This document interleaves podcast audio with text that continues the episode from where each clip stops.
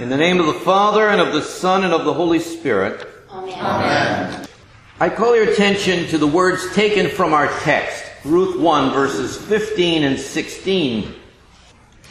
And Naomi said, See, your sister-in-law has gone back to her people and to her gods. Return after your sister-in-law.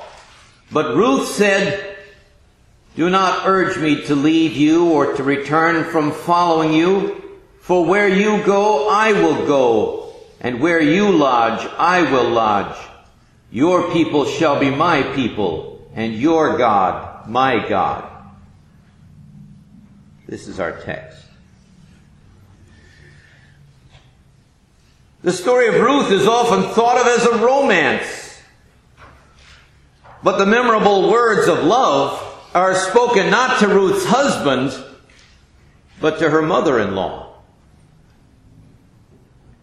This is really a story of God's Word in the lives of the poor.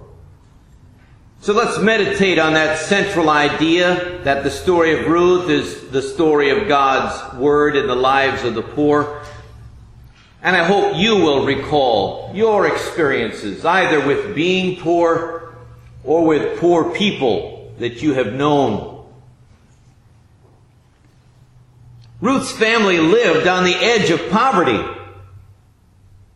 You know, poor people have to follow jobs. They're vulnerable to famine or unemployment. Now we hear the word famine when we read these Bible stories and we think, oh, there's a scarcity of food. But what we don't realize is that that scarcity is not distributed equally because the wealthy just pay the higher price and eat as much as they ever did. But the poor who cannot afford the higher price, these are the ones who go without. And when things get really bad, you know, the farmer will sell you some of his crop if you can offer him some service in return. But if the farmer himself is not enough food to feed his family in the course of the year, he's not going to sell you anything. There's nothing you can give him in return. And so the poor are very dependent on the seasons, on the economy. And so in the story of Ruth, Elimelech and his family had to go where there was food available. They had to cross the river out of Israel into the land of Moab, where apparently the farms were doing a little better, and people would trade their skills, their labor, for enough food to get by.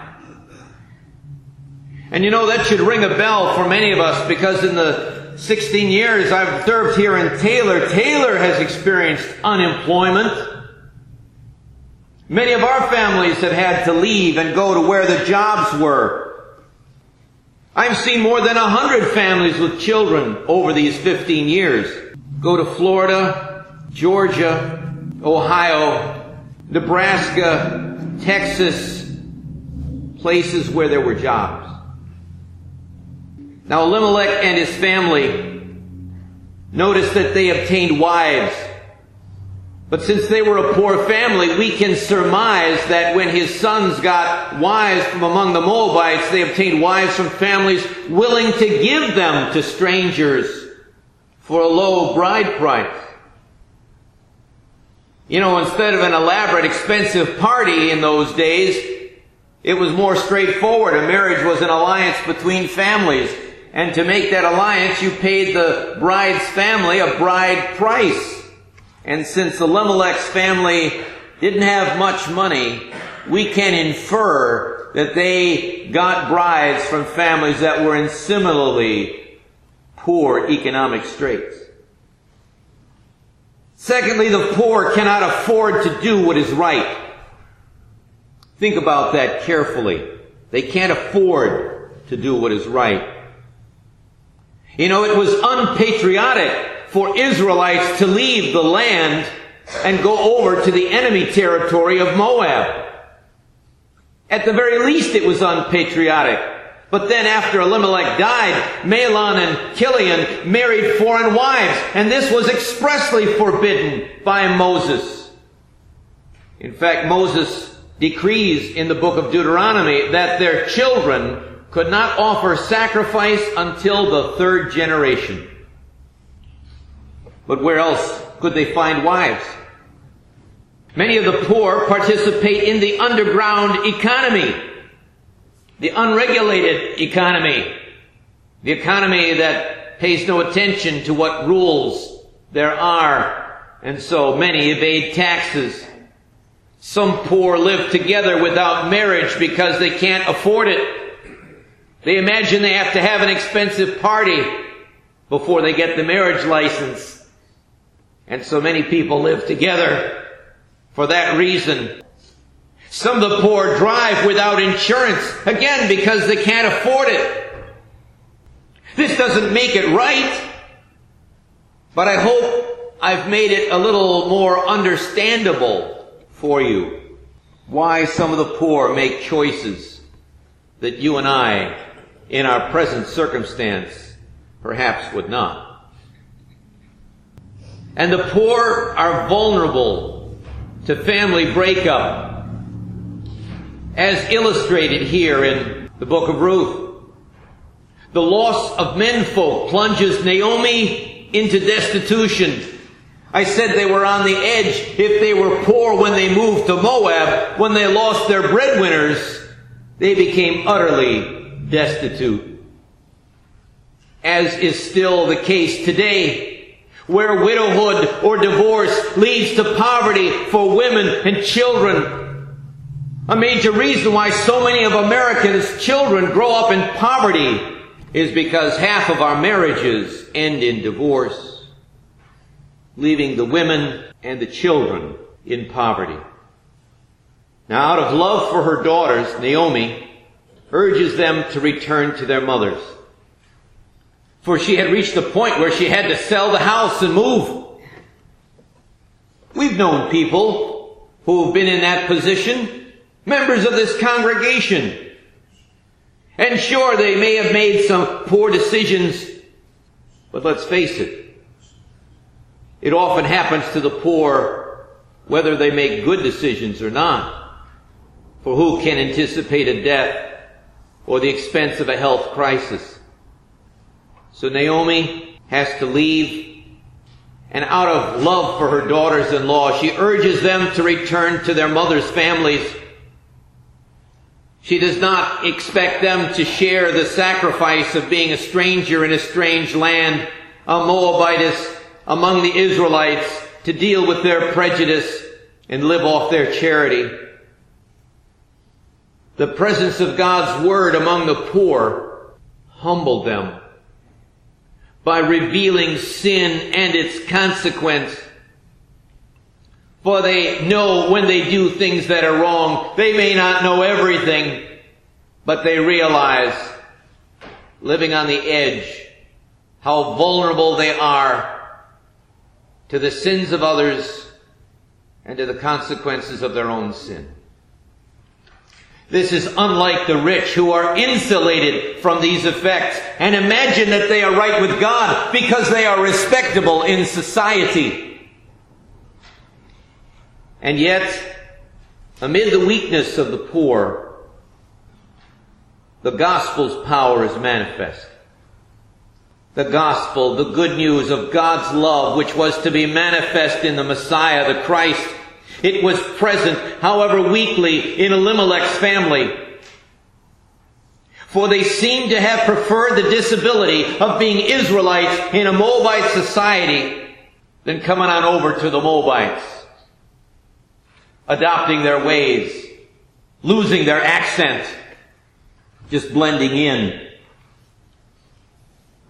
They had that much faith to maintain the identity of Israelites though it was a disability in the Moabite society.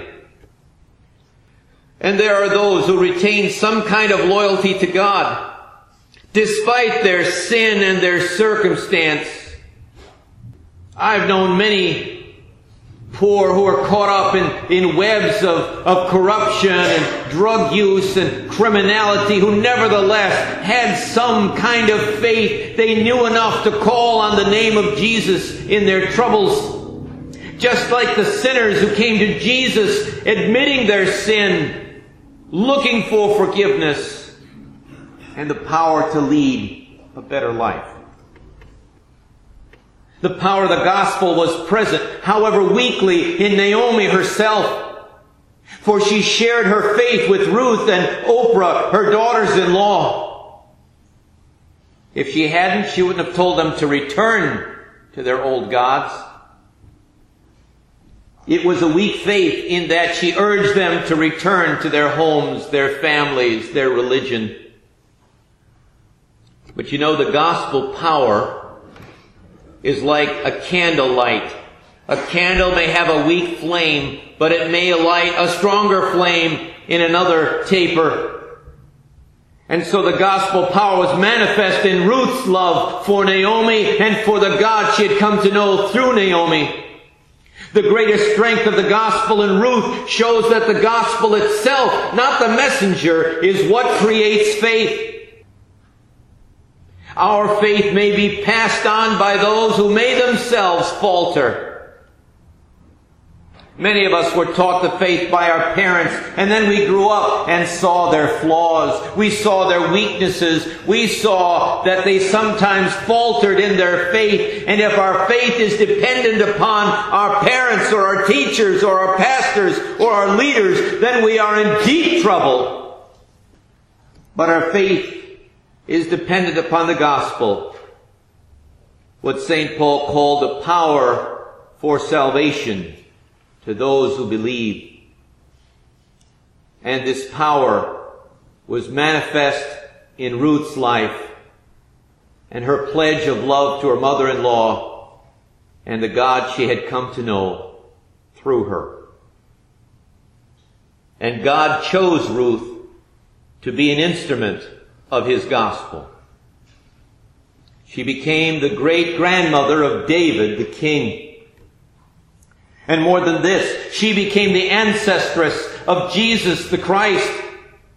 This poor woman who lived on the edge of destitution, who left her home, who was a, originally a pagan and a member of a, in the book of Moses, a cursed people, becomes the ancestress of our Lord Jesus Christ, he was not ashamed to number a poor foreigner among his ancestors. Jesus said in Luke 6, Blessed are the poor. The kingdom of God belongs to them. The poor are blessed insofar as life isn't working for them and they, like Abraham, are ready to leave this home for better prospects, the promised land God offers through Jesus Christ. This is why it is easier for a camel to go through the eye of a needle than for a rich man to enter the kingdom of God. They are so in love with this life that they find it difficult to surrender it in the kingdom of God. This is why the poor who recognize their sin receive the gospel with joy, while the rich who enjoy this world look at the prospect of heaven with cold or reluctant hearts. For a bird in the hand, they reason, is worth more than heaven promised by and by. May God give us that poverty of spirit that we may receive the kingdom of God with joy and not be ashamed to acknowledge our fellowship with the poor and the destitute who share that hope of the gospel. For they are God's children as sure as we are and deserving of our care, our support, our help, and our love. Amen. Amen. May that peace of God that surpasses understanding keep your hearts and minds through Christ Jesus our Lord. Amen.